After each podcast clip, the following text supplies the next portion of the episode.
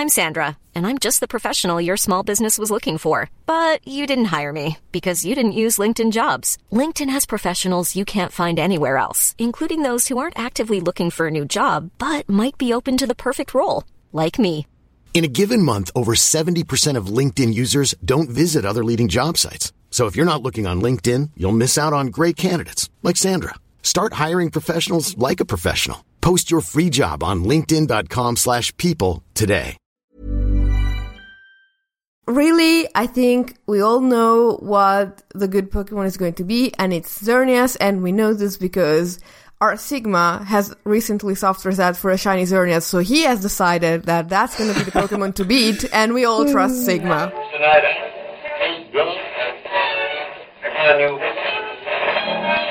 And now, coming to you live from atop the Lavender Town radio tower, it's the one, the only Pucko Podcast!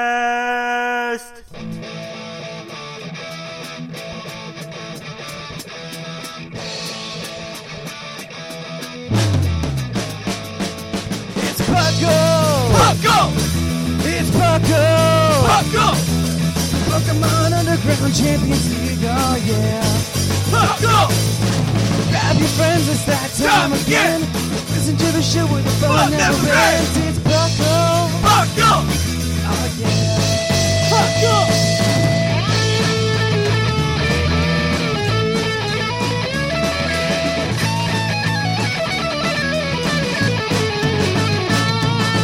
It's host, Drink that. your co-host, Whoever you have. It's Pucko! Pucko! Oh, yeah, yeah, yeah. Pucko!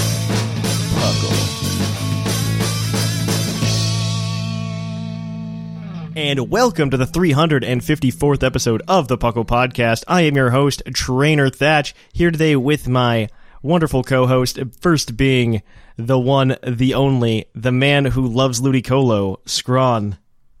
Yep, that that's me. I love Ludicolo. It's just the greatest thing ever.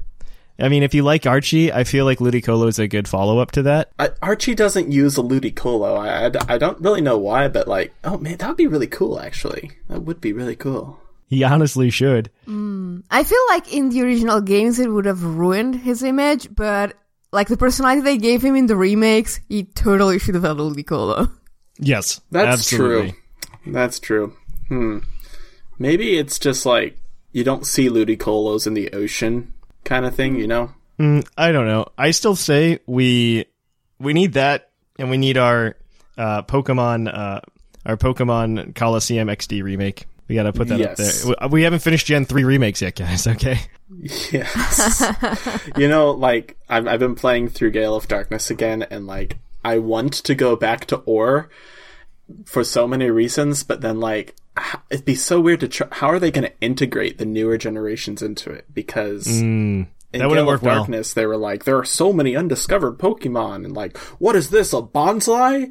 Bonsly is this new Pokemon. Uh, there, can you can you believe that there are over three hundred Pokemon now? And then suddenly you spring into somewhere around eight hundred Pokemon. Like, I'll explain in a little bit, but first let me finish the introductions.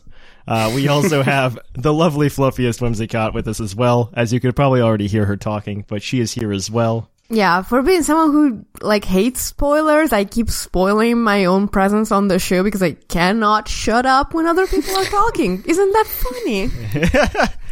But let's go back to that Pokemon Colosseum point real quick. I think they could do it very easily, and this is how it's grown. I don't think you make a remake of Colosseum XD. I think you just get the port.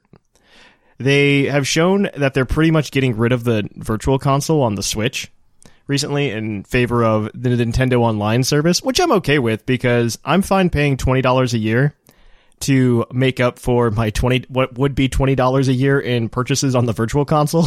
And mm-hmm. probably more than $20 a year on the virtual console. But right now they're just doing Nintendo and Super Nintendo games, I believe, or just no, no, just NES games. I apologize. I was mistaken. I think they're going to open it up because there were rumors that they got GameCube games running on the Switch's hardware. Because GameCube games, for those of you who are unaware, are notoriously difficult to um, to emulate, and so to get some kind of emulation going for these GameCube games it's something. So I think we're going to see a slow rollout of Nintendo's online video game library for their online service. I think we're going to see a slow rollout. We only have NES games, but I think in the near future you'll see Super Nintendo games, and you'll inevitably see some Game Boy, Game Boy Advance games. I'll never have an SD card big enough. Right. Uh, well, it's, I mean, they're coming out with I think a two terabyte card here in the near future, so we should be okay. And we also we're also getting cloud saves, by the way, with uh, the online service. They already have those now, though, No, they don't. right? Oh, oh no, you do have to have your save data, but you can archive software. Yes, you can archive software. That's it though. Okay. And so, so that's how they do it. They just drop that on the virtual console. But I, we, we're four minutes in, and I haven't done the proper inter- introductions. Welcome to the Puckle Podcast. Uh, Puckle, of course, standing for the Pokemon Underground Champions League, a show where we talk everything Pokemon from the trading card game to the video game to Pokemon Rumble U. Actually, we never talk about that one. I've never talked about Pokemon Rumble U. I we could. It's not very complicated. I've only played one game in the Rumble series. I'm absolutely like I want to try to hit all of the Pokemon games I missed, but the Rumble series is just one of those things that I don't think I could ever get into. I played I played Rumble World and it was all right. It wasn't great. It's it's it's essentially a freemium game. You go in and you just kind of beat up on Pokemon, you catch more Pokemon, then get more powerful, so it's easier for you to go get more Pokemon. And Yeah. it's just not an enthralling series to me. Uh, I, saying it's a mobile series, by the way, is also really silly because they're actually planning on coming out with a mobile version of Pokemon Rumble in the near future. So watch out for that. I think it's coming after Pokemon Quest. Pokemon Quest is Pokemon Quest hit mobile in June. So if you do have a phone, you can go play Pokemon Rumble on your phone. Or Pokemon Quest, But- not Pokemon Rumble. Mm, yeah, Quest and Rumble are pretty different in that you can just like hit the auto play button on Quest. You can, and I would I, Rumble's a bit more interactive. a bit, but not much. I would argue. True, that that that's true.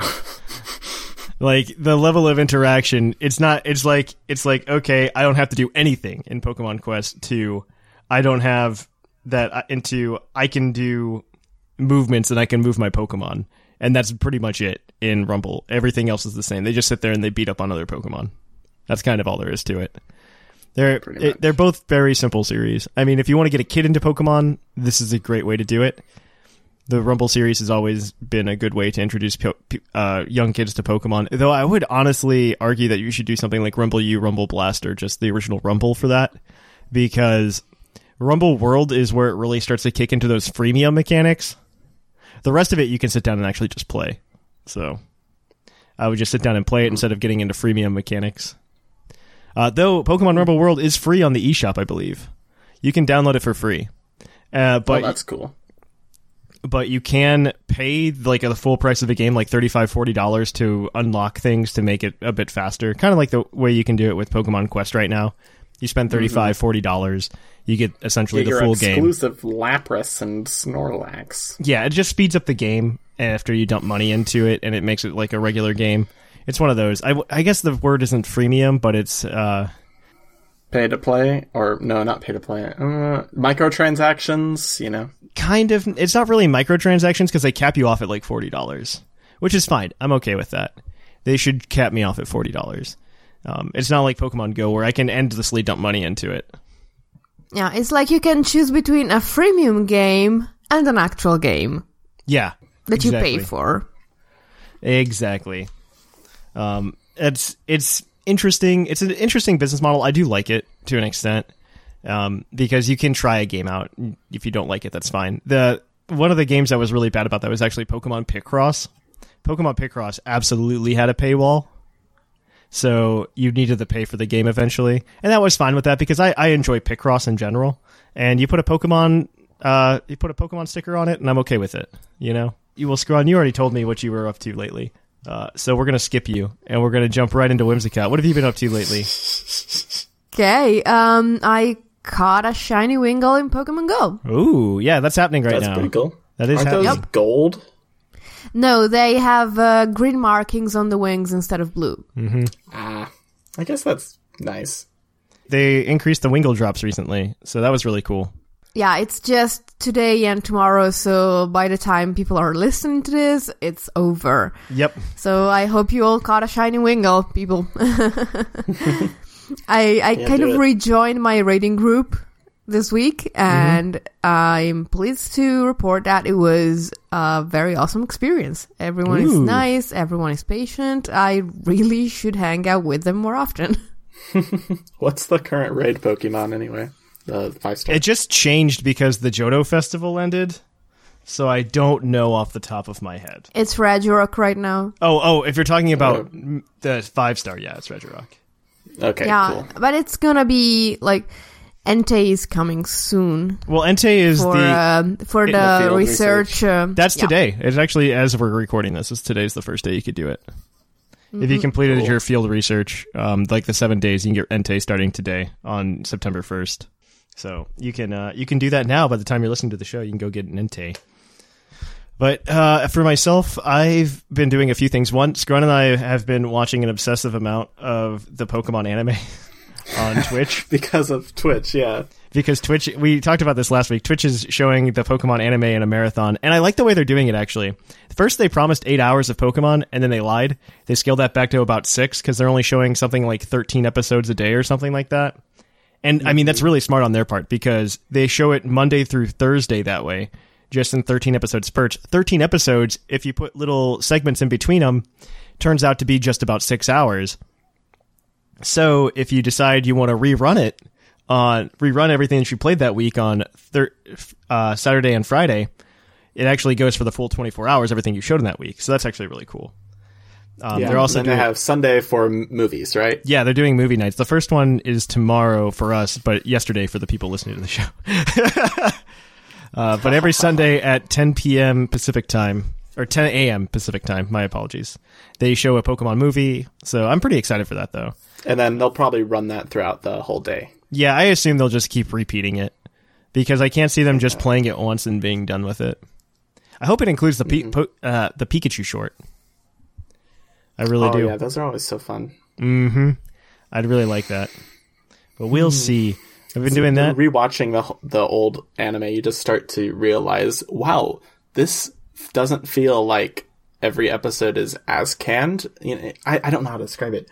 You you know like how every episode in the newer anime sort of seems like it has this formula. and You know it's going to happen. Like this. Yeah. These episodes have that, but like there's more of that sort of like someone could say something really unexpected that like would no way get on air. it was back before they had any kind of standards, I think, for what they wanted to do with this. Because originally, at that time, when they were first showing the first season, there was only supposed to be like 80 episodes of the Pokemon anime ever. They were going to end it. There was an ending written where Ash and Misty end up together. That's the and the whole thing's over. And Why couldn't we just have that and move on, you know? and then get a new trainer for the next generation, right? Um, but unfortunately, we can't. Um, I mean, it, it's okay. I mean, we wouldn't get the Ash jokes. We wouldn't get a lot of fun stuff out of that. And, uh, but I, I do under, I do agree with you. I think there was also, I, it was, it was back in a time when cartoons were cartoons because I think you watched, um, the, watching the Pokemon anime in the first season, watching it evolve, it's kind of watching uh, the Pokemon anime come. It, it's an anime that's trans translated to a Saturday morning cartoon, and then as it gets picked up and it's more globalized, it becomes a, it it doesn't become an anime turning into a Saturday morning cartoon, but rather a Saturday morning cartoon turning into a Saturday morning cartoon, and I think that's part of it.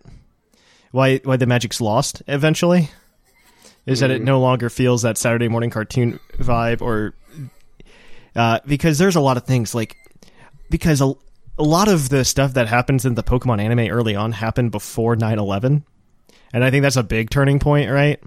Because a lot of world culture has changed. Because there's episodes the episode where Ash catches Squirtle has a bunch of people aiming guns at Ash all over the place. And yeah, I remember that. and that that's just not going to happen. Team Rocket literally used like their shtick used to be planting bombs in places and blowing it up. Yeah, that's true. Like it happened several times. They went and bought a bunch of bombs to bomb the Squirtle in that same episode, and then they also bought bombs so they could blow up the Celadon City gym. It's a huge thing, and I, I think it's just watching the world evolve around the show. I mean, also at the time, if you remember, cartoons used to involve a lot of stuff like that as well, and they just don't do that anymore. But mm-hmm. I digress. I don't want to go into this to have an entire episode where I go and break down a Pokemon anime. So let's cut it there, guys, and we're gonna take it on over to the news. So let's cue that epic music.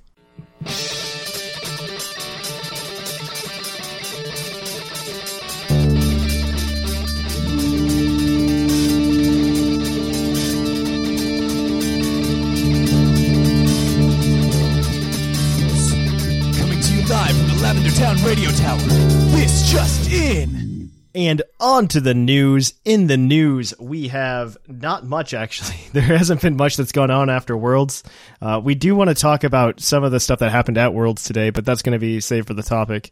However, if you are an avid Kindle reader slash anything that uses digital media, you can download the Pokemon Gold, Silver, and Crystal manga right now onto your onto your iKindle Nook. It, I for, I forgot that the Nook still existed. I don't think it does, but apparently you can download this on it. Uh, you can actually go ahead starting uh, as of August 28th. You can download up to uh, I believe uh, volume 14, which is all of Gold, Silver, Crystal. So if you if you're interested in getting that in a digital form, you go for it. I think you can actually get it Yeah. cheaper in print on Amazon. Fun fact. I didn't realize that you could um, get mangas on Kindles now. Well, they just started doing this, I believe, a month or so ago. They launched it at the end of July, so you get red, blue, yellow. Unfortunately, I mean, uh, like not unfortunately, but right now you can only go all the way up to gold, silver, crystal. But I think they're still Gotcha. charging you something like six, seven dollars uh, a volume for it. And if you go on Amazon, you can just buy volume eight through fourteen in like a box set for like thirty some dollars, which ends up being Yeah. cheaper. So just go buy it in print and buy a bookshelf with your savings. The age of Amazon. Yeah. Mm-hmm. The boxes look good too, so Yeah, the boxes are way cooler in my opinion. So definitely just go buy those. All right, moving on though. We've got more Pokemon Go stuff happening because there is a safari event in Japan this weekend. Did that get moved back? Was that supposed to be at another time? Well, there was some some moving around of dates of Yeah. events in Japan due to the weather concerns they were having. So it's possible. I don't know. Yeah, because right now you can go uh, if you're in Japan, you can go to Yokosuka and you can do it. If I believe somehow there's going to be a Moltres event that gets tied into it, if we do well, something something global challenge in the Americas, Yes. we have to complete five million research tasks. Same with Europe. Skron, are you laughing at, at how Thatches Yes, is pronouncing Japanese is name, or are you crying because you're not in Japan anymore? I wasn't gonna say anything. He can. You did that. He can. It's Yokosuka. Yo- Yokosuka. Okay. Honestly, Skron, he's done much, much worse. Yes. I would Yeah, cut I've him some slack on this Uh, one. I, I, I was trying to, you know, yeah, I was trying to refrain. but someone's gonna bring it up. Yep, yep, it's fine. It's. But that's going on. There's a Moltres Day if we do everything on September 8th, and I'm sure that'll include a shiny rubber chicken for you to go catch in Pokemon Go. So go ahead, do that. Um, uh, the new there's a new battle competition happening, I believe, next week. Not next week, in two weeks. It is this one's I find really weird, and it's gonna f- fall into the news that we're gonna talk about later today. But uh, the next battle competition is what is it called? It's called the World Championships Friendly because they are going to be using the VGC 2019 rules for Worlds next year. So for those of you unfamiliar, we're going to talk about this uh, in the topic, but the VGC 2019 Championship Series has three different metas that happen at different times. So right now, starting today, actually, um, or not to, the the day this comes out, September 4th or 3rd, we're starting the first part of the season, which is the Sun Series, which doesn't allow any Mega Stones or Z crystals, and on unfo- and for this lot of competition, restrictions too. uh, not that many. It's just like mythicals and cos and no, it's just mythicals. I think. And Ubers, Ubers. no, Ubers are allowed. Fun fact: Whoa. you're allowed two In- of each. In Sun? Oh, one. Yeah, in the Sun series, it's still GS Cup. So that what that means is you're allowed two, uh, two what would be cla- classified as Uber Pokemon, just not mythicals Oh my god! Or Ash Greninja. Or Ash Greninja. You're never allowed. To I thought Ash I had a few months before the ages of Groudon No. and Kyogre. no, but it's not. It's not Primal Grou- Groudon or Primal yeah, Kyogre that's right now. definitely better, but it's But if you be, wanna- you know, a war. But if you want to play in this World Championships friendly, it's actually using the third set of rules, which are the ones that are going to be applicable for Worlds 2019, uh, which I find really odd. And this is running from September 14th to September 16th. You can actually register for this from September 6th to September 13th. This is the one that I think is going to get kind of nuts. I think this meta is going to be pretty stupid because you're going to see a lot of uh, Duskmane Necrozma that will turn into Ultra Necrozma. In my opinion, you're just going to see a ton of that. I, I really am curious to see who they'll pair it with, though. Very curious. Um, and I think that's about it for like all of the cool news that's going on right now. Oh, other than oh, the the Laddie and the Laddie, the, the, laddies you can yeah. go capture right now. You can go capture Latios and Latias. If you're anywhere but the United States, you can go download it from the Nintendo Wi-Fi system. If you're in the United States, It's just Oceania and Europe. So South America, Africa, Asia, nowhere like that gets the Laddie event. they don't get the, that's true. But anywhere they've been doing the legendary event, um, the legendary series, you can just download it unless you're in America in the in North America, because once again we got screwed, and we have to go to Best Buy to get a code. I have so many problems with Best Buy. It's off. Yeah, like we have to go to a store, but like compared to like South America, who, that gets zero sort of like representation, uh, we're pretty think- good, I'd I- say. But Europe always like pretty much gets the upper hand, I'd say. I don't think that's true. I think Europe Europe used to be like the Latin America region where they didn't mm-hmm. get anything at all. It would just be Japan and the United States that used to get things. And mm-hmm. Japan would always get it in a much easier way. And then in the United States, we would have to go on some journey. Um, and now it's, it's we've maintained the journey part for the United States because Best Buy is just awful. Like I'm okay with going to GameStop. I'm okay with going to even Target, but Best Buy I think is such a pain. It is so much out, farther out of the way compared to other stores in the United States because there are far fewer Best Buys than there are GameStops. There's far fewer Best Buys than there are Targets. And these imagine living somewhere like Wyoming, right? Wyoming, there's a chance there's a Target or a GameStop near you. By near, I mean within like an hour drive. You why do you have it out for Wyoming? Like every Oh, time becau- you need to mention somewhere that is at the absolute end of everywhere, it's Wyoming. Okay, let me explain.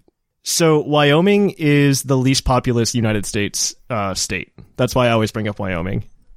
It's like the least densely populated state, um, and that's why it's uh, Even it's less than Alaska? yeah. Wow. Alaska is less dense, but it's dense in the parts that matter. Okay, so Alaska is like Australia and Wyoming is just empty. yes, Okay, Yes. got it.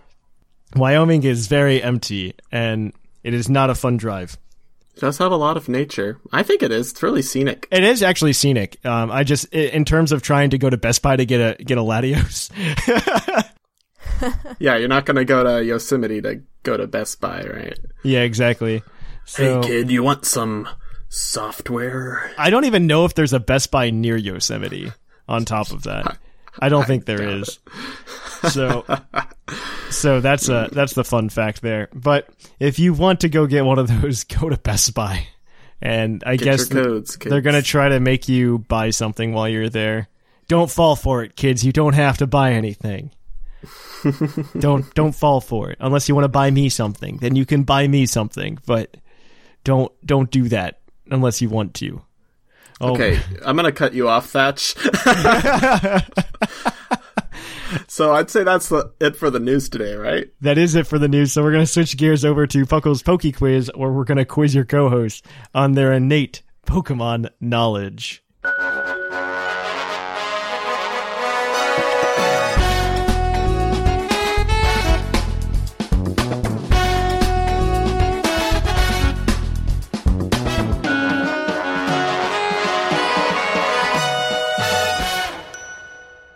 And welcome to Puckle's Poke Quiz, the part of the show where I quiz your co-host on their innate Pokemon knowledge. As always, these two will be operating together as a team. They will be competing for points against other co-hosts on the show. First to 30 points wins a Pokemon plush of their choice from PokemonCenter.com under $20. Of course, we have five questions for them today to answer. Each question is worth one point. However, one has a bonus point that they can earn two with. So that's good for them. They can earn two points with that. Uh, that's six at the moment, but they can also earn a seventh point because they are allowed one hint as a lifeline. If they don't use that hint and can and get all of the questions correct, they actually get seven points. So a possible total of seven. actually, if you get all of them today, Scrawn, you win. Oh my god! Oh my god! I'm, uh, the pressure's on, yo. I'm gonna do my best to help Who's you. the Who's the closest person? I think it's like Sublime, and I think he's at like 15 points. So you're good. Uh, Even if we mess it up today, you're probably going to make it. yes, that is how this goes. So we are gonna go ahead and ask you those questions. Let's start a new cycle, Whimsicott. Let's get you some bonus points. Whee! So if you guys are like, ready, if she if she if she gets it, she gets like points in the next track, right? yes, If she Oh, helps me. right, Okay. yeah. That's what I thought. yep. That'd be Uh, cool. if you help them cross the finish line, you get all the points you gained today for that. Yes. So we are going to go ahead and ans- ask you these questions. So, question number one What is the only Pokemon introduced after Generation 5 that is capable of being in a Dream Ball? My lord. Okay. Oh. um, I'm gonna say S- Sylveon because that was introduced in Gen six, and it, you can have an Eevee turn into a Sylveon. Is that right? You think so, Whimsicott? That is a perfect answer. Yes, you're right. That All right. is correct. The answer is Sylveon. That is one point for you guys. Yeah, Sylveon's the only one that we caught in a Dream Ball because it's the only Pokemon that was introduced to a, an existing evolution line after Gen 5. So that's crazy to think about, but that's okay because I don't need any more chubby Magmar in my life, so we're okay with that. All right, so question Fat. We need to address something. Stop fat shaming Magmar. no Magmortar. It's Magmortar. oh, okay. Magmortar. Yeah, Magmortar has problems. Yes. he needs he needs to go on a diet there, okay? All right. Question number 2. What is the only Pokemon to ever have regional Pokédex number 000? I know the okay, answer. regional Pokedex number is Victini. Yeah, it's Victini. That is correct. It is Victini in Generation 5. It was given Pokédex number 000. I don't know why. It just Oh, was. I do. Why? It Go ahead. was uh, to hide its existence from the world. That's not the way you do that in my so opinion. like if that it, they explain it in black and white a little bit and it's like they uh, gave it the pokédex number 000 so that people like wouldn't see a missing pokédex number or like at the end or whatever it, it's really Hmm. weird, weird That's not how we found these out, though. We just found them through data mining, which isn't it has nothing to do with Pokedex numbers, unfortunately. All right, so that's two points for you guys today. You're doing pretty well. So this next one, you have to be really thorough when you play Pokemon games to know the answer to this one. Uh, that means you talk to every NPC, you look at pictures on shelves, and it'll help you get an answer. So I want to know, in the Pokemon video game, there is one villainous team leader that is confirmed to canonically have met a mythical Pokemon. Who is it? pokemon Only these one. are the main main series pokemon games Yes. This is how it this, it was confirmed in a main series Pokemon game that this that this team leader met a mythical Pokemon. okay so it's not i, I think we can rule the gen 3 guys out. Archie Mag, Maxie no. Uh cyrus what were the mythicals from that? Actually, actually, you're ruling you're ruling them out, but I have a feeling that if you go to the Aqua hideout, there's somewhere something in a room that says that Archie met Jirachi. I don't know why I remember this, but let's What? let- I don't know. I don't know. Just just go with it and let's keep it as our backup answer. Okay. Okay. Because, like, logically, I was thinking it was going to be Giovanni because of the whole Celebi thing. I.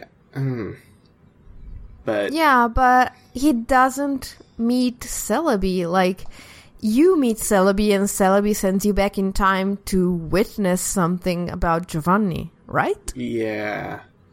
So, and from the way he phrased the question, that cannot be what the question was referring to. Or maybe Giovanni met Mew, and that's why you made Mewtwo. No. No. Okay. Because Giovanni didn't make Mewtwo. That's just in the anime. Oh, okay. I'm gonna need an answer. Do you want to use the hints, Kron? I know we can't get the seven points, but No, I'm owing for all seven points. then then our only answer is Archie, and I probably made it up. So Okay, yeah, I'll trust you on this one. do you want to answer Archie? Okay, fine. That is correct. what? it is Archie. It is because in Pokemon Omega Ruby and Alpha Sapphire, you can find a picture in the hideout of one of his or his second in command, Shelly, and it shows a picture of Shelly, Archie, and Jirachi. Then I was right. I didn't make it up. I remembered that for real. Wow. So that is three points for you guys today. Wow. You're doing pretty well. So, question number I'll never doubt you again, Whimsicott. question number four is all as always your bonus point question. So there are actually three answers to this. I only need two.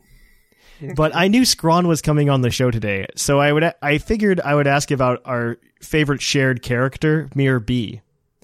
yes. We all know he loves Ludicolo, and they have the most wonderful dance. But he used to also have shadow Pokemon that you could catch in both XD and Colosseum. Yes, I, I think What, I can get sha- this. what shadow Pokemon could you catch exclusively from him, not including any shadow Pokemon you missed in XD? But in both of those, there are three Pokemon combined that you could only catch from Miror B in both Colosseum and in XD. What were they? Only need two of them. There are actually three. Okay, so, so if you can get, so what? Let me make sure. I I, think I know the answer, but let me get the specific, uh, clarify some specific clarifications. So if this Pokemon is a Shadow Pokemon in both games, it doesn't count. Yes, that's not. It's not anything that So- happens though. It does. So, it, so in XD, I know that if you miss a shadow Pokemon, you can go catch it from him. Yeah, That does not count in this question. Okay. There are two Pokemon in XD that he exclusively has that you can catch from him, but from nobody else. But also, you can count the one in Colosseum. yeah. So I can. I'm gonna try to do all three. And do you do you have any idea, Whimsicott? No, I've never played those games. Okay, I think it's Sudowoodo, Voltorb, and Dragonite. Are those your final answers? Yes. All right. It is actually Sudowoodo, Voltorb, and Nosepass. But I will give you that answer. It might be Dragonite, because I remember Dragonite too, but I did not see it on the wiki. After you've uh, caught all the other shadow Pokemon, you can catch uh, Dragonite from them at the top of uh, Gateon Port Lighthouse. Mm-hmm. Um, does Dragonite appear in Colosseum? So I think No, no, no, no, it, it, no, no. It doesn't appear in Colosseum. It appears in XD. Um, I'm looking for the Dragonite real quick, um, just to see where to Yeah. catch Dragonite from. Uh, but Yeah. he, I, I remember Dragonite, and I think you're correct as well. But the answer is, I, I mean, that might be correct. Let me double check, see if I can find anything about it in XD. Um, Gale of Darkness. Um, Generation three. There is nothing about. Oh, that's side games. Um, so Gateon Port, which makes me think that it is from from him. So let me see if I can find a Dragonite. Uh, yeah, no, it is Dragonite from Miror B. You are correct. Um, so that is, that is correct. There are four answers, and Dragonite is correct. But either way, you got What two a- points. So fun little trivia of my own for this is um I love how he they specifically gave Miror B the shadow Pokemon that sort of go along with his tunes. Yes, Because. Sudowoodo, Nosepass, and Voltorb all move in a way that like perfectly coincides with the music. Yes, It's, It's so perfect. It's like I love the little touches like that. Mm-hmm. So that is going to be it, though, for that. So that is that's uh, five points for you guys so far. Okay, we got to get this last one. You haven't used the hint, and as always, question number five is always a base stat question. There's actually two answers for this, but I thought it was a good question to ask anyway. So I only need one, but if you get both of them, you get bragging rights, I guess. So I want to know Okay. what fighting type Pokemon has the highest base special defense of all fighting type Pokemon. Oh my. Gosh. Okay. Mm, Special okay. defense of I'm- fighting types. Virizion First, is really Virizion high. comes to mind. Yeah. Uh, so what were what were the megas real quick just to rule those out? It's Heracross, uh, Me- Medicham, Mega Mewtwo X is not defensive. Yeah, I'm pretty sure it's not X or Y. Mm. Um, Virizion does come to mind. I think that's a 110, which for a fighting type, Yeah, I think is it pretty, might be higher than that. Yeah, it might be. Maybe. It's definitely higher than Terrakion and Cobalion. Um, Mm, yeah, yeah. mm, Kaleo. I was incorrect. There's only one answer. I was mistaken. My apologies. Oh. Only one answer. Okay. So it's just one Pokemon. No. Mm, Okay, help me remember, Scron. Pheromosa sucks in both defenses, and yeah. Buzzwole sucks just in special defense. So it's neither Mm-hmm. of those. Yeah. Those are out. Okay. Uh, Well, um, pretty sure it's not the any of the Hitmons. It's um, Conkeldurr? No, it's not Conkeldurr. Virizion beats that. I'm I not think sure. Virizion also beats Hariyama. Because Hariyama has very high HP. yeah, and his special Hariyama defense is just not. good, not great. I'm gonna need an answer. Do you want to go with, with Yeah. Virizion, Let- Scron? Let's do Virizion. Okay, Virizion. That is correct. That is Virizion. That is a perfect score for you guys today. That is seven points, and that makes Scrawn cross the finish line barely. You're like that's thirty points exactly, Scrawn. And that means that Whimsicott's in the lead for the next one, and everybody else has yet to get on the board. So there you guys have it. That is this edition of Puckle's Poke Quiz. If you want more Poke Quiz action, tune in next week for another exciting edition. Until then, we're going to take a short break and be right back at you guys with the topic. Hey there, Puckalonians, it's Professor Snag. Thanks for listening to the Puckle Podcast. If you want more Puckly goodness, there are several ways you can do that. If you want to chat with hosts and other community members, join our Discord server. There's always someone there to talk about anything Pokemon. Make sure you follow and like us on all of our social media outlets like Facebook, Twitter, and Reddit. Come watch us on Twitch at the Puckle Podcast and get in on the action where Joshiro plays the TCG online and Thatch does viewer battles. If you are able, please consider supporting us on Patreon, where you get exclusive gifts, such as Puckle TCG cards and access to bonus content. If you are able, please consider supporting us on Patreon, where you get exclusive gifts, such as Puckle TCG cards and access to bonus content. Or just go to our TeePublic store and buy a t shirt. All funds go right into the podcast and make the community better for you. And if you haven't done so already, make sure you subscribe to our new channel, Puckle Plus, where you can find me hosting Game Corner each month, Jushiro hosts the TCG cast, and lots of extra content including Movie Club, Battlecast, and the Puckle live shows. Thanks for listening, and as always, help control the reject population. Get your ditto spayed and neutered. And on to the topic. Our topic today is going to be the VGC 2019 rule set and what we think about it, our thoughts, our hopes, our dreams. This format is different than any other format that's ever existed in the Pokemon VGC beforehand. Um, for those of you who are familiar with the VGC rotation of rules, it's typically you get a regional dex followed by a national dex followed by what is known as GS Cup due to Pokemon uh, Stadium rules. G- it's called GS Cup, which allows you to use two usually banned legendary Pokemon. These typically just include the box art legendaries and stuff like that. You are allowed two of them on your team, and you're allowed to use them. And that would be broken as heck, I think, this year because Ultra Necrozma kind of breaks that format, in my opinion. It's just way too good. Imagine Psychic Terrain Ultra Necrozma Photon Geyser. That's gross, right?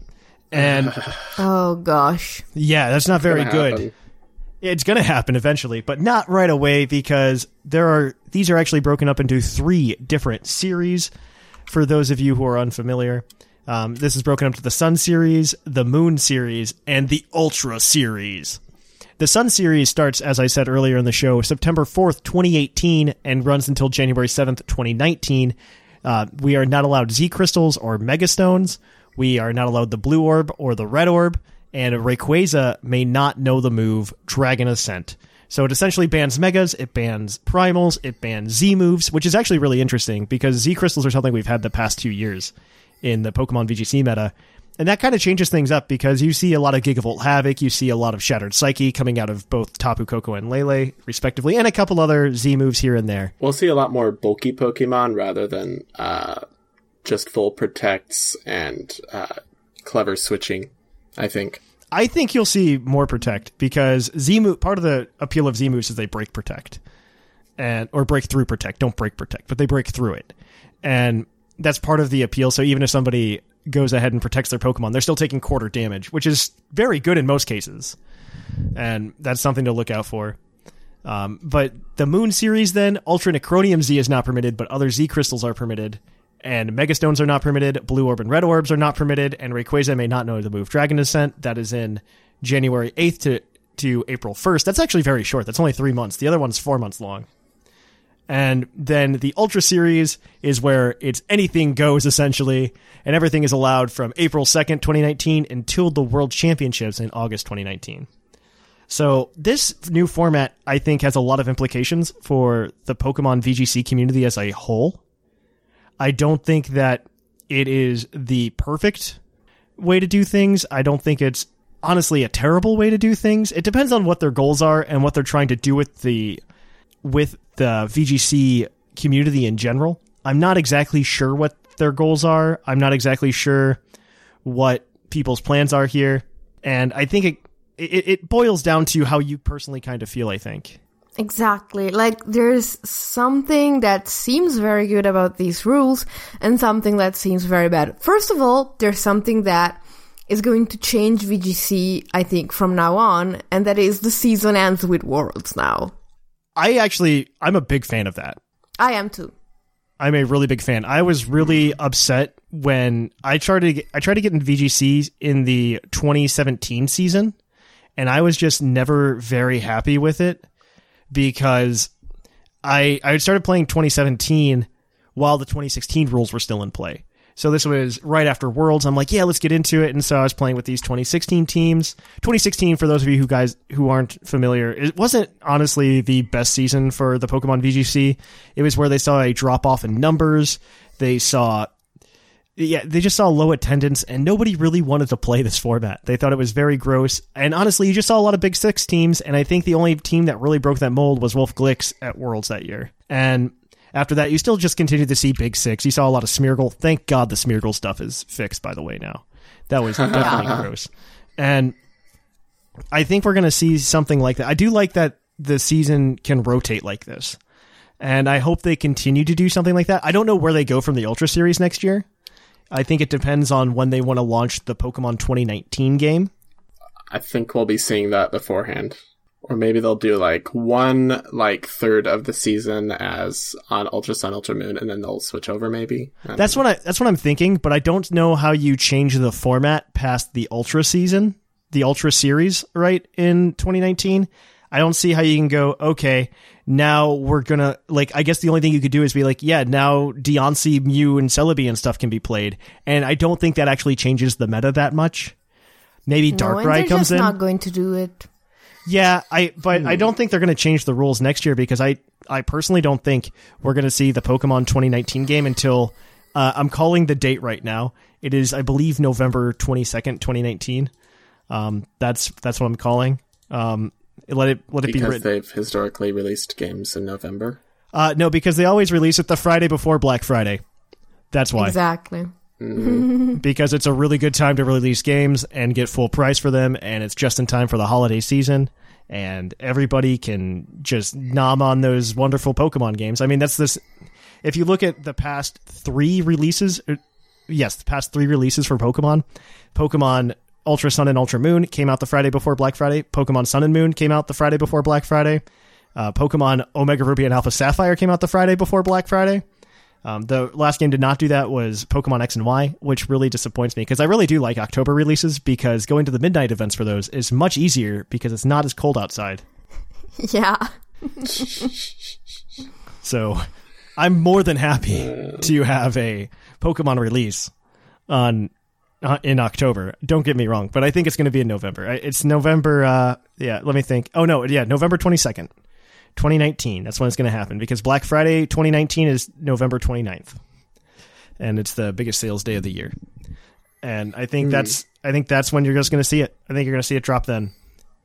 Um, which means that we have an awkward period after Worlds next year where we're not going to have the game on a new console.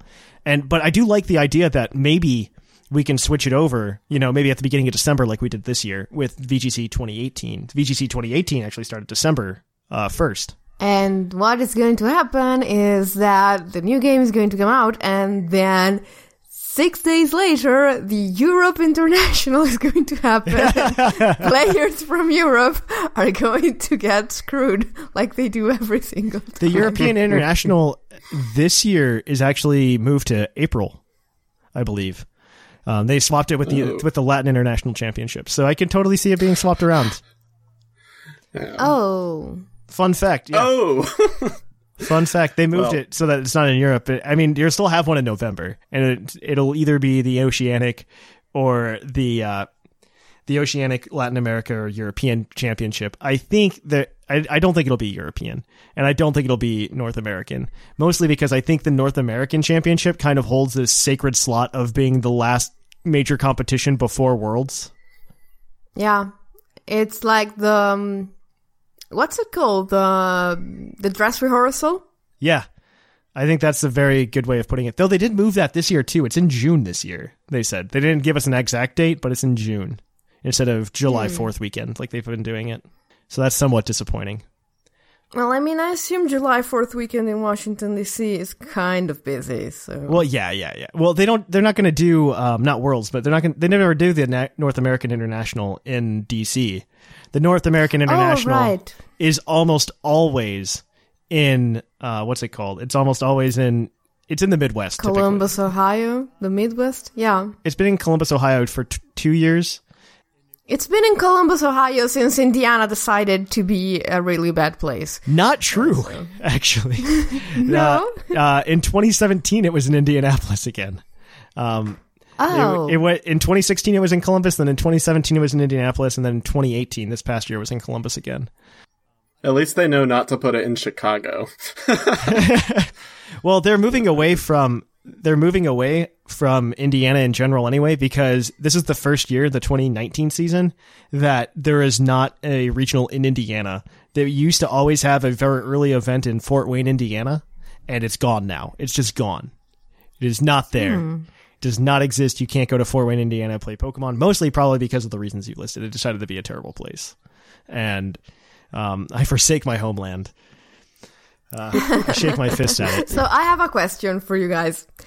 They decided to showcase these rules using a Pokemon that is supposed to do really, really well in those rules. Like for the Sun um, section, they decided that Solgaleo would be the face of that of that meta. Do you guys agree with their choice? It's like Ultra No. Is a given. No, you use you honestly use instead of Solgaleo, you should absolutely be using Ultra Necrozma, Duskmane Necrozma instead of Solgaleo. I think it is a much better Pokemon. The stats between Ultra Necrozma and S- Solgaleo are completely different, and I think Duskmane Necrozma is a better Pokemon overall than Solgaleo. Hmm. I personally Or th- believe maybe this. it's the face of the sun. Yeah, that's what I'm thinking. Solgaleo is the sun. That's what I I'm thinking. they, What- what- they, what do they have They for totally movements? said in the announcement, like, this is going to be like Solgaleo's time to shine, no pun intended. I think I think they're doing that on purpose. No, no, Solgaleo. Soga. I think if you see any Pokemon do anything in this format, it might be Lunala. Lunala is a bit bulkier. Um, the problem with Lunala though is it's got that times four weakness to dark. Though it has uh, what's the ability on Lunala? It's uh, It Shadow has essentially Shield. multi-scale. It has multi-scale, which is not bad to have either. So that I mean that'll help against dark type moves that are quad effective, right? And I mean it'll just be like better Dragonite, and you could also imagine it doing really well with something like Psychic Seeds from Lele, because then you boost its special defense even higher.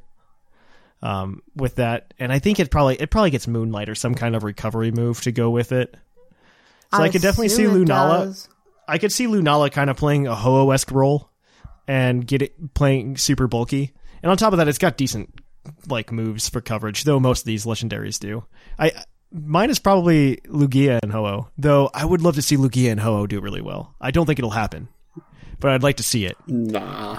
I I think you're would gonna really love to see Xerneas doing well. in the Sun series. I think Xerneas is almost a given. I think Xerneas will be one of the Pokemon that is the centralization of the meta, and it depends on how heavy people want to counter Xerneas. Yeah, because we were thinking actually that if you put a Xerneas and a Lele together, you not Yeah. only get the boost for Lele's Psyche moves, but you also get to boost her Moonblast with Fairy Aura. So Lele becomes an absolute nightmare. Yeah, It's it's. true. And it's not I- even one of your two Ubers. I think you're going to see a lot of Lele. I think you're just going to see an absurd amount of Lele, and I think you'll see. I think you'll see Koko come up after that.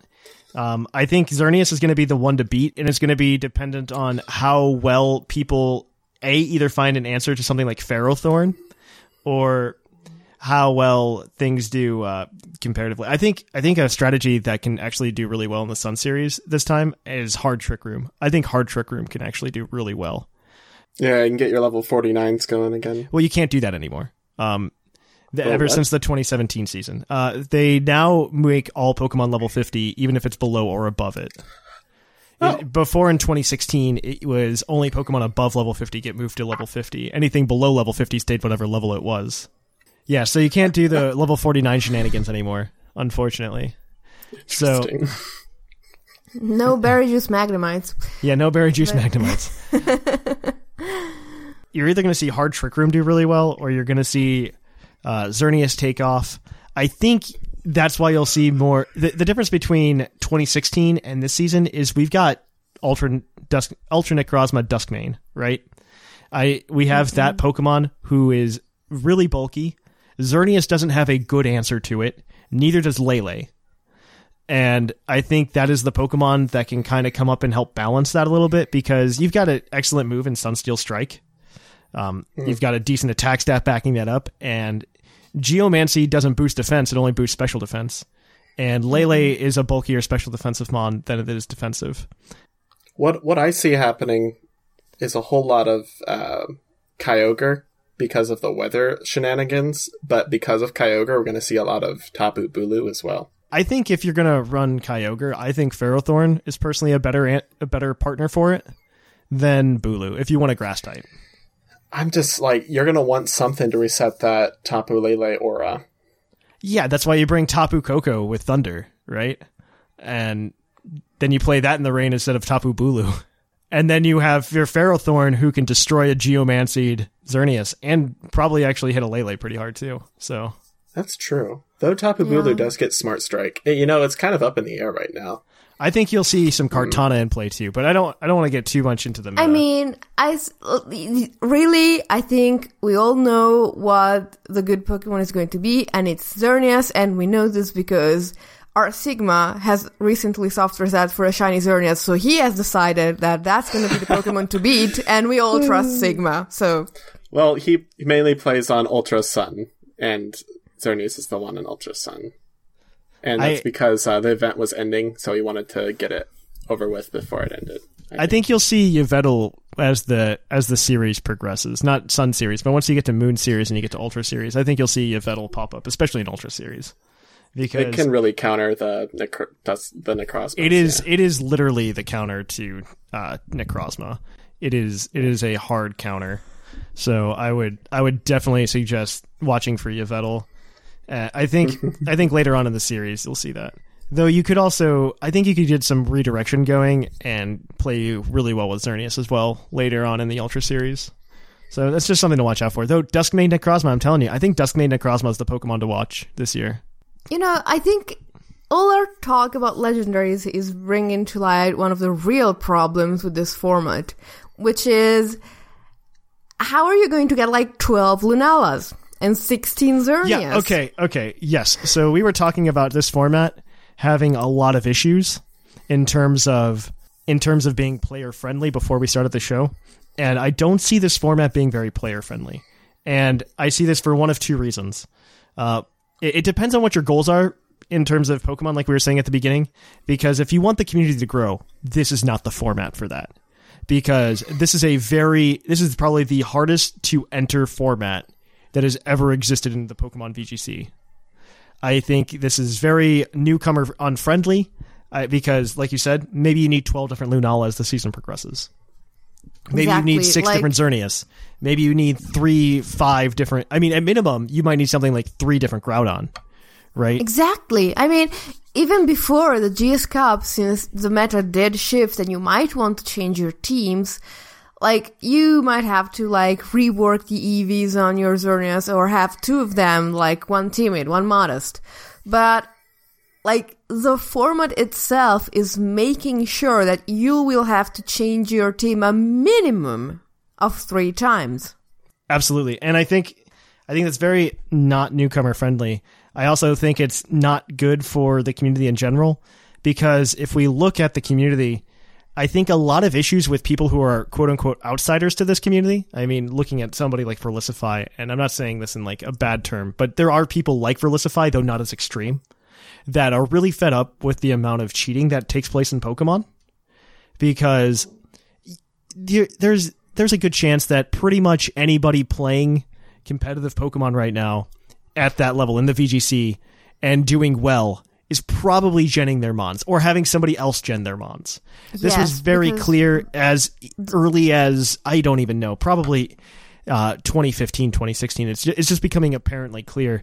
Um, you have something like Dream Ball Aegislash, right? That happened Yeah. with Ray Rizzo. And then on top of that, you had Wolfe Glick distributing his team to in raffles on Twitter after he won Worlds 2016 because it was su- it's super easy to clone with PKHeX, right?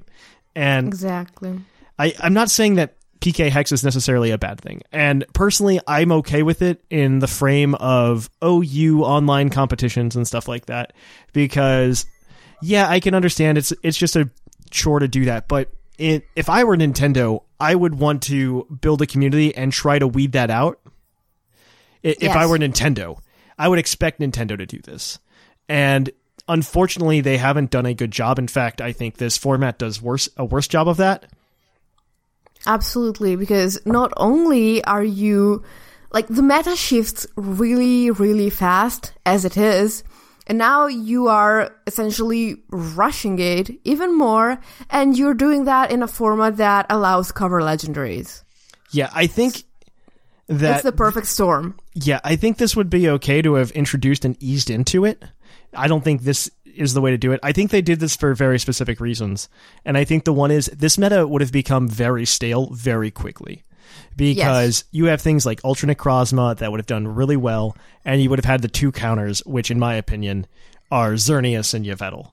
I think those are I think that's the battle you'd be seeing. You'd be seeing Ultra Necrozma and Xerneas and Yveltal all the time, almost all over the place. You might see the occasional, like, hey, look, somebody did really well with Ho-Oh over there, right? And that that's about it. You'd see something like that. And I, I think the meta would get very stale. People wouldn't be watching. So if you want GS Cup seasons, as I was saying, 2016 had really bad numbers in terms of attendance and comp- competitors and stuff.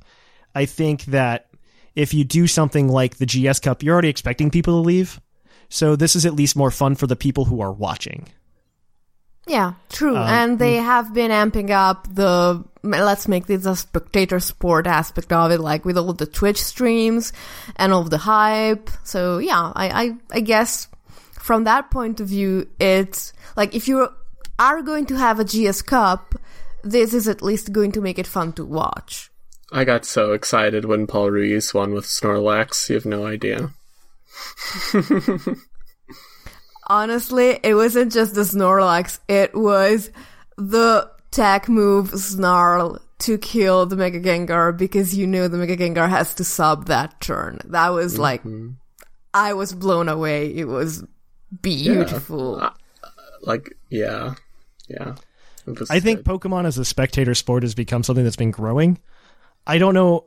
Personally, I'm not a fan of it, but I'm also not like the normal person. I would say, I I can't be. I, I'm a person who's very into playing the game. That's why I like Pokemon. I like to play Pokemon. I like to do stuff with it. Um, I think that I can. I don't know. I, uh, I, I maybe I'm disenfranchised in how good I think my skill is, but maybe I, I feel like it's if I worked hard enough, I could probably get to that level, right? And I, I for me watching the watching Pokemon isn't as fun as playing Pokemon, and I, I can understand it's different for other people though. Like I can understand getting excited because Snorlax was doing really well. I can understand that watching that Snarl come out did really well. Um, and I, for me personally, I wasn't like, oh yeah, somebody's winning. For me, I, it was more like, oh man, that was a really good match. It was fun to watch.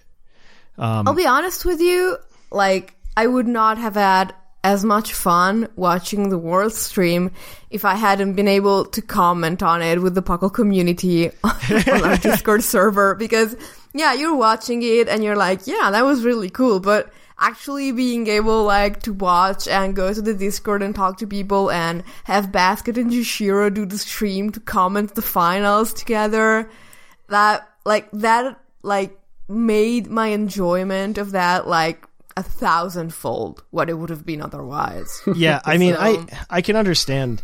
Um, for me, yeah, I thought it was a good match. I thought it was uh, it was very well played.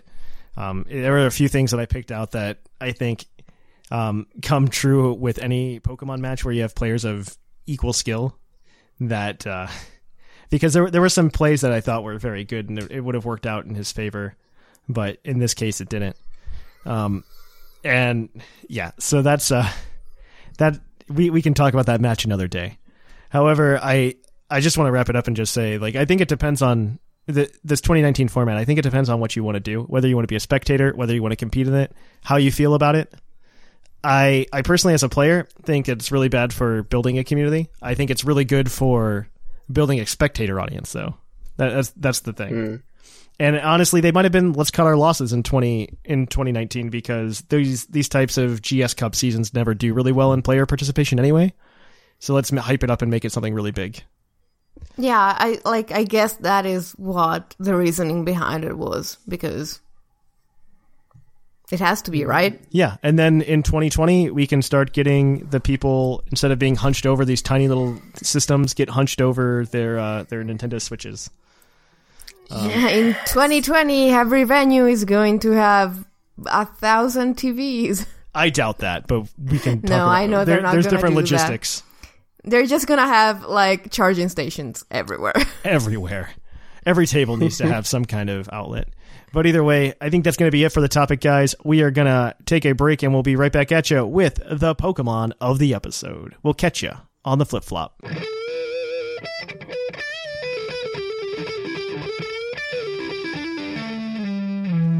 The episode. And welcome to the Pokemon of the episode. Our Pokemon of the episode this week is National Dex number 717, Yveltal, the Destruction Pokemon. Its Pokemon Y Pokedex entry states When its life comes to an end, it absorbs the life energy of every living thing and turns into a cocoon once more. I forgot about the cocoon thing. Yeah, that's like kind of the implied uh, purpose of it and Xerneas in Gen 6. It's that, like, Yveltal would absorb the life energy of things, and Xerneas could concentrate the power to, like, bestow eternal life onto things.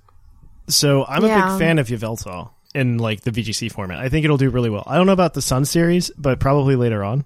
Only because there are so many different ways to run Yveltal. First of all, you can run it Life Orb. That's pretty traditional. Um, it's not. I don't think it's. I don't think it's anything special personally. I do not. I'm not a big fan of Life Orb. Yveltal. I think Dark Pulse is a good option. Oblivion Wing, Sucker Punch, Taunt. Taunt might work really well in VGC. Um, but I don't think it's the best way to run it. Um, it's a bit too slow to run Taunt. Uh, 99 would give it enough to outrun a good amount of stuff, um, including Lele. It would outrun Lele. I don't think Lele is too worried about Taunt. No, no, no. I don't think it is. I think it could taunt something like a Moongus or a Trick Room user, though. And, uh, but I think the way to do it, personally, my favorite way to run Yveltal would be Choice Scarf. Because it can outspeed a lot of things consistently, including Tapu Koko, which is going to be one of its big counters, especially in VGC. Um, it gets access to Foul Play, uh, Dark Pulse is, like I said, Oblivion Wing. These are all good coverage moves. I think Foul Play is honest. I think you could honestly see things like I'm basing these off Uber sets right now, but I think you could honestly see something like Foul Play um, being the only move on a Yveltal, and you go full bulk on it, right? And you have maybe a couple status moves or something like that. Um, but you could have uh, Foul Play, uh, Dark Pulse, Oblivion Wing, and then it also gets access to U Turn, which I think is really. I am a big fan of like Volt Turn in VGC. I think it allows a lot of options, especially with Intimidate cycling. So uh, I think Intimidate cycling you can do a lot with U-turn and Volt Switch. That's why if you run an Incineroar, I really like running U-turn. If you run uh, Landorus, I always like running U-turn. I like running if you run two of them at the same time on the same team, you can get a fun little cycle going. And anybody who has a physical attacker, it's just neut- neutered. It doesn't work anymore. So, I, I, I, but this Yveltal's not one of those things. It also has Dark Aura. Um, maybe it's good to run with a Bisharp, you know. Hmm. It, it might all, but it, with foul play, I think is the I think that's the big kicker because stuff like Ultra Necrozma doesn't want to take a foul play, especially a stab foul play. Oh yeah. And then you also have, uh, especially because Ultra Necrozma typically uses Swords Dance to ramp up its power uh, for Photon Geyser, because Photon Geyser just takes whatever stats higher and Yep. deals special damage. And so that I think Yveltal is honestly the best answer to Ultra Necrozma, personally. Um, I think it is. I think Choice Scarf is the way to go too, just so you can outrun it. Yeah, but if you want to play a bulky one, it gets Tailwind, so Yeah, it does get Tailwind. That is also another option. Um, Tailwind, Tailwind's really huge. Yeah. Tailwind. It, you could run Tailwind on that or on something else even. I still like the Choice Scarf option because then you can just click Foul Play and it's just like, yep, you don't exist anymore. but Yveltal is a good one. Um, I think it's got a GX, but it's garbage right now in the TCG. Let me double check real quick. Um, has uh, it does have a TCG card. I think it's a GX. Um, it does have a GX that came out, I believe, in Forbidden Light. Let me double check. Yep, Forbidden Light. I am not wrong. Uh, for one dark energy, uh, so Yveltal basic GX 180 HP, one dark energy, absorb vitality, 20 damage. Heal this po- heal from this Pokemon the same amount of damage you did to your opponent's Pokemon. Wow, uneventful. Yeah. Three colorless, Sonic Evil for 100 damage. This attack's uh, damage isn't affected by weakness or resistance. Okay, awful. GX attack, one dark energy, Doom Count GX. If your opponent's active Pokemon has exactly four damage counters on it, that Pokemon is knocked out. Stupid. This is all stupid. Uh, this card's bad. Uh, Yveltal has that has a really good TC, like two really good TCG cards. Uh, basics. However, uh, none of them are in rotation anymore. yeah, they were super big. There is a Shining Legends card that is in rotation. I should I should mention that. Um, it does strafe for double Colorless for 30 damage, and you are allowed to switch it with one of your bench Pokemon. It's U-turn. Um, and then Dark Energy and two colorless Oblivion Wing for 90. Attach a Dark Energy from your discard pile to one of your bench Pokemon. It's all right.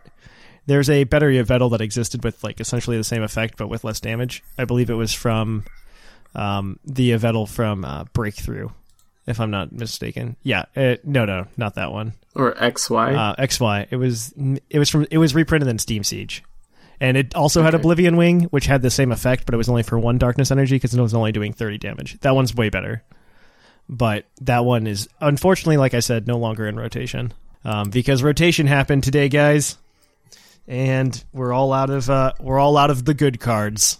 Uh, Sycamore has retired to a little house in the Alps. Sycamore's gone, N is gone. All of the good cards are gone. Well, now you have just put ideas in my head. I will not share them with you, but I guess since you know me, you can imagine. I know you well enough to know what that is. Um, that, that is fine. Yep. Yep. That is fine.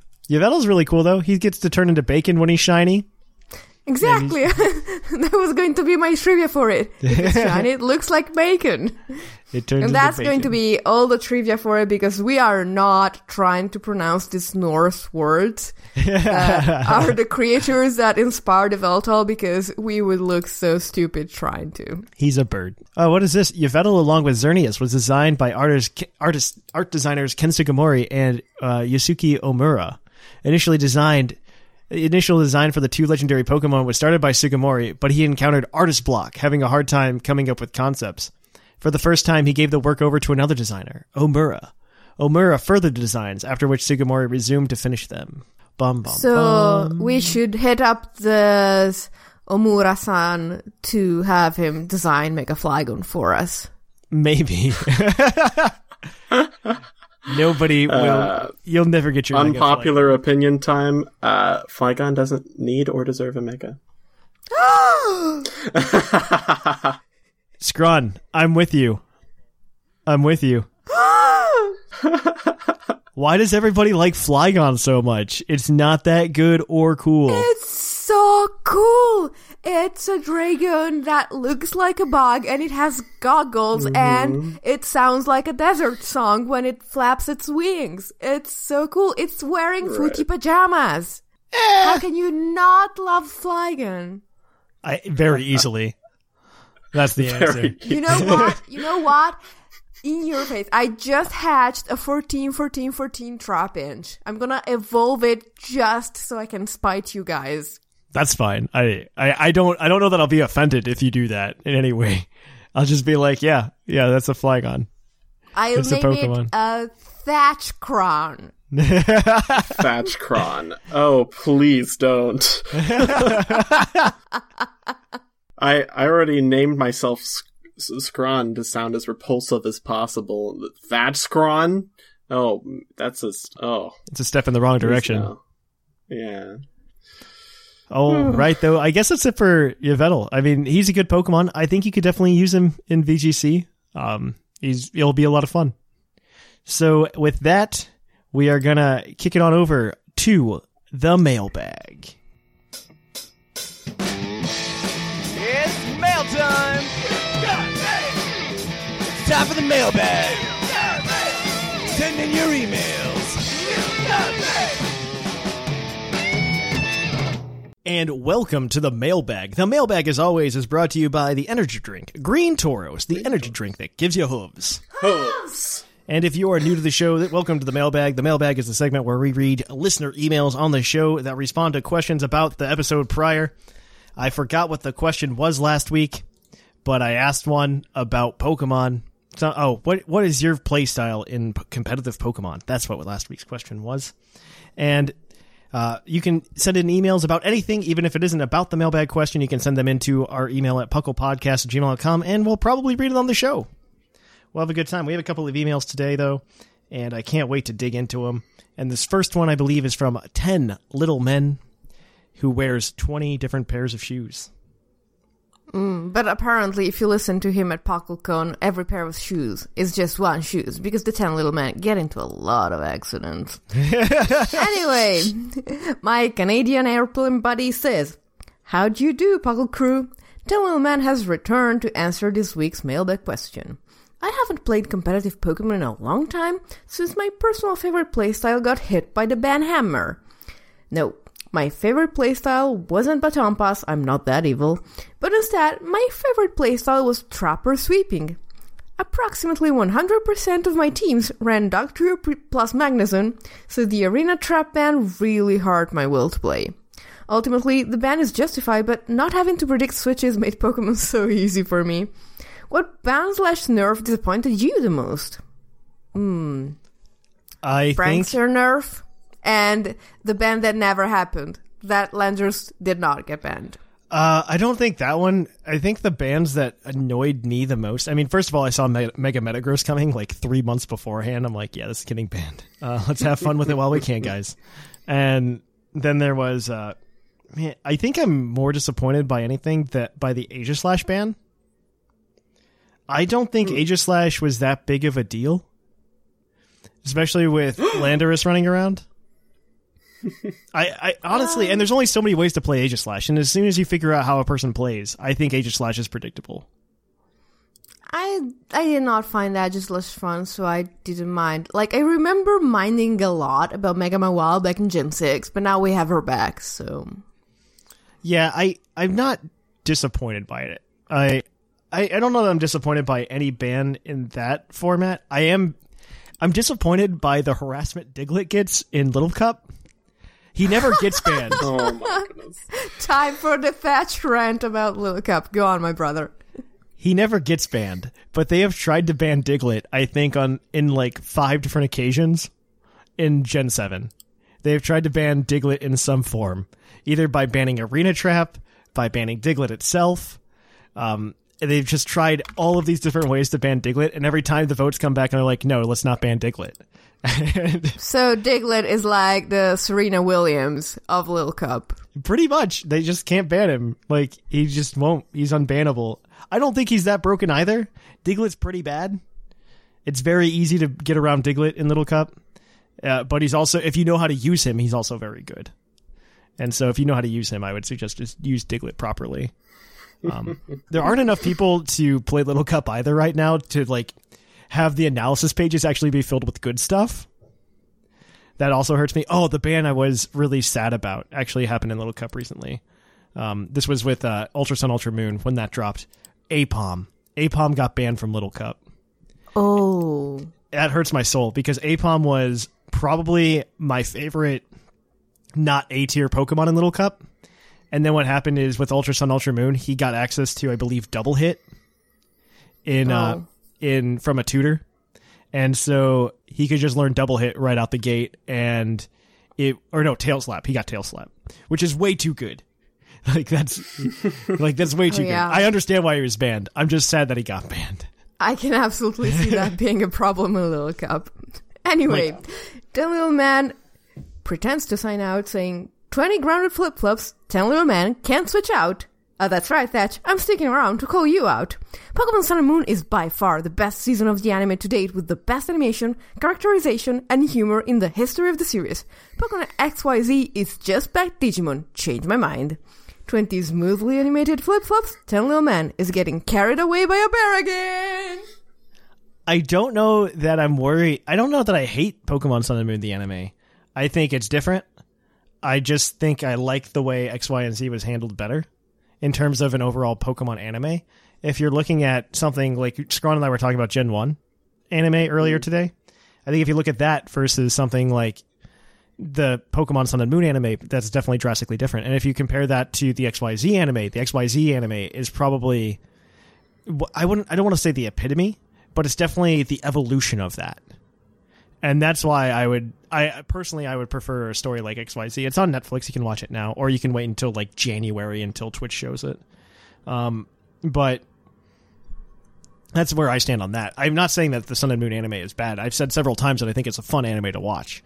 I think it's very interesting to see the same old character Ash that we've known put in different situations. Like I said, one of my favorite episodes from that is just watching Ash pretty much just destroy a fridge because he got left home alone hungry. So, I mean, that's the plot of an anime episode of Sun and Moon. And it's completely different, and I'm okay with it. So there's reasons that I am not getting into the Sun and Moon anime. And one is because I don't watch the anime. And two is because I find out there's an episode about Meteor. And I'm like, wow, that's going to be magical. And then the Meteor die. And so, yeah, not for me. It was magical before they died. To be fair, like that that's true. I wanted to be magical forever. Then. Forever. Oh man. All right, let's get this next one from our favorite Coop. You got it. Hello, Billy, and whoever else decided to sign up at the last second. I think he thinks your name is Billy. I think so. What? wait. No, I I think he thinks your name is Billy. I've never heard anyone call you that, but it's a legitimate assumption. Hmm. Hmm. Coop's trying to get on my nerves. Not to bring up bad blood, but that was also the name of the Blue Ranger in Power Rangers. Oh gosh, that's true. Oh. oh, I see. okay, uh we're gonna get this over with. Okay, so play styles. It's interesting to talk about. I always like the offensive defensive gimmick triangle. If you were to picture it as a triforce, I'm dead center of the gimmick triangle. I don't veer too much to the offensive or the defensive side. I prefer a team with not only one gimmick, but three to switch things up from match to match and possibly interchange them. But I'm getting ahead of myself. Everyone tends to understand aggro and hyper aggro with Tailwind. People understand defensive and even Trick Room or Toxic Stall, though in VGC it's not stalling, it's just playing a win condition. Gimmicks are a whole different category though. Things like Mimilax, Minimize Muk, and everyone will hate you for doing it. Chansey, Rotating Doors, Weakness Policy Explosion is a gimmick. What is your favorite gimmick? Mine is the whole Z Destiny Bond plus Belly Drum to Trick Room Protect. Though I do admit, as a doubles player, I don't understand the styles of single matches. I guess it is from the gimmicks that I don't translate over to singles, or maybe there is just more style for doubles. Care to explain further? While trying to keep it short, so good night, Puckle Peeps. Coop. I don't know that it's because there's more or less playstyles for doubles. I I've said this before. Du- doubles and singles are two different beasts.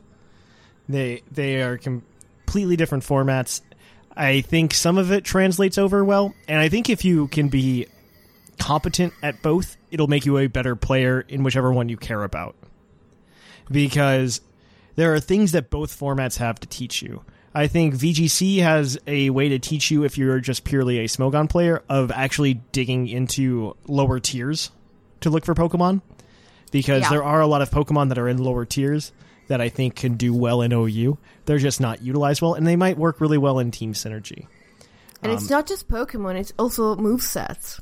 Yeah, I think in terms of the gimmicks not translating over, I mean, first of all, gimmicks I don't think are super reliable. I think some of them are fun. I don't know if they're super reliable. Though you do you did see a lot of top cutting like chlorophyll Lilligant nonsense for a while in a couple of the formats. Um I I think that you can have some fun with that, but I st- stuff like that doesn't translate over well into OU because you don't have two Pokemon playing or into singles because you don't have two Pokemon playing off of each other in that way. I think singles is a much is much more of a um I don't know how to put it. I think it's much more of a you versus your opponent type deal than VGC where it's much more based on your own strategy. I think VGC you focus more on what you're doing more than what your opponent is doing if that makes sense, because it's really hard to predict your opponents a lot of the time. Uh, though it is possible, it's definitely possible. Um, and I think if you're a good player, you can predict your opponents very well. Uh, I think you can get a hang of what's going on, and prediction is still a part of Pokemon at that point. But I think you still focus more on what you're doing and what's the best play for you personally to make in terms of conserving your Pokemon or getting a certain win condition or move out for yourself. Also, win conditions are much different because you're playing in a 4v4 instead of a 6v6 setting. So it, it is very different, I think, um, in terms of like where your win conditions are and how you get arrive to those win conditions. Because you can get into a 4v4, and if your opponent doesn't bring the one Pokemon that shuts down the way you want to win, then you just go ahead and do it in VGC. In in singles, that Pokemon's always there, and you have to find a way to eliminate it before you can get to your win condition, right? I think Yes. that's that's the thing. That's that's kind of that's that's part of the difference. There's definitely more. And gimmicks just don't trans gimmicks from VGC don't translate well to OU, and the gimmicks in OU are different gimmicks than those in VGC. Though I because I mean Shamu and I had some fun with like a very offensive Skarmory once. I mean, you can have fun with gimmicks in OU. So it would it would definitely be something to think about. Sure, sure. I suppose, like, I keep saying that I see OU as a game of chess. Well, and this is going to sound stupid probably, but VGC I see more of as it's like um a team sport where like in soccer you have your strategy and you have to like reach the goal and drop the ball in. And yes, you are going, of course, to have to contend with your opponent in order to realize your strategy. But as Thatch was saying, you have your strategy going in. Whereas in OU, it's more like chess because every single move that gets made requires you to adjust your maneuvers. Yeah, I think that's I mm-hmm. think that's the best way to put it. I think that's exactly what's the difference between VGC and OU. I think or VGC and singles for that matter is that VGC you go in with a plan, you go this is how I'm going to win and in OU you go okay, I'm going to lead with this mon and then we're going to adjust from there. There's a lot more it's a it's a bit more fluid in OU, I would say, than VGC in terms of like what you're planning on doing and that would be the difference. Yes, of course.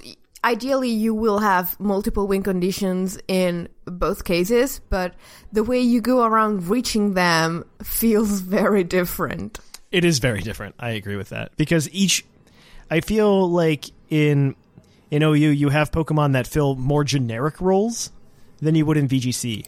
You fill a lot more specific roles in VGC than you do in in OU because like you'll you'll bring in a certain Pokemon and you'll have it spec to take a hit from a specific Pokemon so that you can get up Tailwind, and that Pokemon did its job. Next member, right? And they they play as a team together. Um, they're multiple pieces trying to get to one strategy. And I'm not saying I'm not saying one's more difficult than the other. I'm just saying they're different.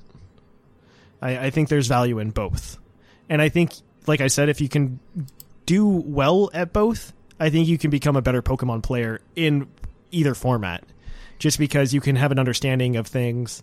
Um, I think most importantly, it introduces you to speed tiers of Pokemon you wouldn't normally see. Oh yeah, uh, and just knowing speed. Honestly, if somebody could just sit down and memorize the base speed stat of every single Pokemon ever, I think they would understand. They would be very good at Pokemon. Sublime. Yeah, I think you should just memorize speed stat of every single Pokemon that ever existed. That's what you should do. Yeah. And you'll be good at Pokemon. You'll start winning at Pokemon. I mean, I surprised myself when I when I realized I remember quite a lot of them. So I remember a lot of them. I've gotten way better at it in the past. But I think speed stats are uh, speed tiers are important. And if you're trying to get into the game and trying to understand speed tiers a bit better, I personally suggest, and this is we're just going to come full circle right now. I personally suggest Little Cup. Uh, I think that is the place where you can truly understand speed tiers. I think Oh, that you know- that is where it will click for you the most because speed tiers are much different in Little Cup than they are everywhere else. In terms of it's essentially okay, who's got an 11 speed, who's got a 12 speed, who's got a 13 speed, who has a 14 speed, who has a 15 speed, who has a 16, up all, all the way to 20. And Okay, in case you are not Thatch and you do not care enough for Little Cup to use it as your gateway into speed tiers, Draft League. That's true too. Mm. The difference Draft League's is really good. the difference is draft league doesn't always happen, and so Yeah. you can go play Little Cup right now. You can't play draft league right now. Draft league, I think, helps as well in terms of becoming a better Pokemon player because you understand more Pokemon. It kind of forces you to use Pokemon that are very underutilized. Um, also, to use Pokemon that are a quote unquote budget version of another Pokemon. Uh, looking at you, Rapidash, and and I think it does stuff like that. Um, so i i if you want to get into a competitive format, I, I draft league's fun. Don't get me wrong. I just don't think it's the most optimal way to become better at Pokemon. I think that's something you do when the opportunity arises. If you want to train yourself or just want to flex your muscles or something, I, I think it is fun. Uh, I don't know when it's happening again in Puckle, but I think it's fun. Not anytime soon, guys. Don't get your hopes up. We Yeah. have other things on the burner. Yeah, I don't think draft league's going to happen for a while because there's just draft league's a big chore, and getting enough people to play in it is a big chore itself as well. But that is that. That's just me. That's just a theory, a Thatch theory. Uh, oh my god. How pleasantly Thatch. alliterative. All right. And so that is it for the mailbag, guys. If you want to send an email next week, you can send it into pucklepodcast at gmail.com, letting us you know what you think of the VGC 2019 rule set. Just send that in. Pokemon uh, or not Pokemon, um, pucklepodcast at gmail.com. Of course, if you want, yes, what do they forget? Oh, Green Tauros badge. I don't know if anybody, either of them don't have it. But if they don't, I Coop can have it. Don't think Coop has it, so he would have my vote. Okay, Coop, you get it. Yay! Woo! Uh, but if you want to have more fun with the Puckle goodiness, you can do that every Thursday over at the Puckle Plus feed. It's a good time over there, guys. You can catch up on your TCG cast, your game corner. I know there wasn't a battle cast this month, and that is entirely my fault. Um, I have brought in new people to help me stay on schedule, and hopefully they will do a good job of that happening. So uh, look out for uh, RU Battlecast next month, or this month in September. Um, of course, if you want, you can check out our Facebook, Twitter, Reddit. All of those are on pucklepodcast.com. If you haven't already, join our Discord. It's a lot of fun. We get to hang out and have a good time. Yeah, I'm there like 16 hours of the day. And if you want, if you want to take a break from watching that Pokemon marathon, you can always head over to twitch.tv slash podcast and watch Jushiro and myself play some Pokemon. It is a really good time. I like interacting with you guys and I just like playing Pokemon with you guys. And of course, if you would like to support the show, you could do so on Twitch. If you got a Prime membership, we get a free subscription uh, from that, and we would really appreciate that. You could also go to TeePublic and buy a T-shirt, or you can even hit up our Patreon and get some cool rewards. I believe we're giving away a Zeraora if you haven't already gotten one of those. So, def- I think that's to five and ten dollar patrons, um, and that exclusive uh, twenty five dollar patron slot. So we're doing that as well as uh, the both of us cards are in the mail today for those of you at the uh, ten dollar tier. I am pretty excited about that. So that is gonna be it. Uh, I am Trainer Thatch, I'm Zakron. And I am the fluffy swimsuit. and here in the Lavender Town Radio Tower, it's closing time.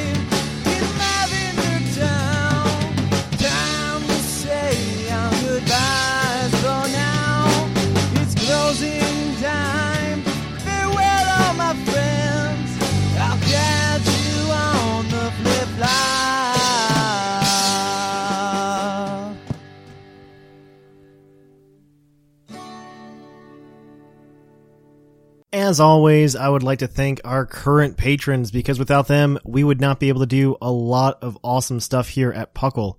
So as always, let's just go ahead and jump in. Thanks to Viger, Jonathan, Zane, Sean, Dexio, Chris, Ryan, Michael, Rotted Mushroom, Jimmy, John, Miguel, Paul, Marcus, Ilaria, Andrea, Doc Knox, Mikey, Alec, the Golden Clef Key, TJ, Birdkeeper Cobra, Doc McStuffles, John, Greg, Trevor, Jesse, Ozzy, Trey, Josh, Nathan, Daniel, Nick, Polini, um, oops, and Ironcaster, Dylan, Shira, Sparky, Orange, Avenger, The British Gent, Half Full Reviews, Michael, Echo, Anime Gravy Inferno, Alex, Michael, Eric, Travis, Thomas, and Curtis. So thank you all to you for going ahead and donating to Puckle. We really appreciate it, and we hope to see you guys in the future. And if you're a $10 patron or higher, feel free. Uh, soon we will be sending out those Bosifist cards, so if you haven't gotten one yet, you will soon. So I will catch you guys on the flip flop. Planning for your next trip? Elevate your travel style with Quince. Quince has all the jet setting essentials you'll want for your next getaway, like European linen, premium luggage options, buttery soft Italian leather bags, and so much more. And it's all priced at 50 to 80% less than similar brands. Plus, Quince only works with factories that use safe and ethical manufacturing practices. Pack your bags with high-quality essentials you'll be wearing for vacations to come with Quince. Go to quince.com slash trip for free shipping and 365-day returns.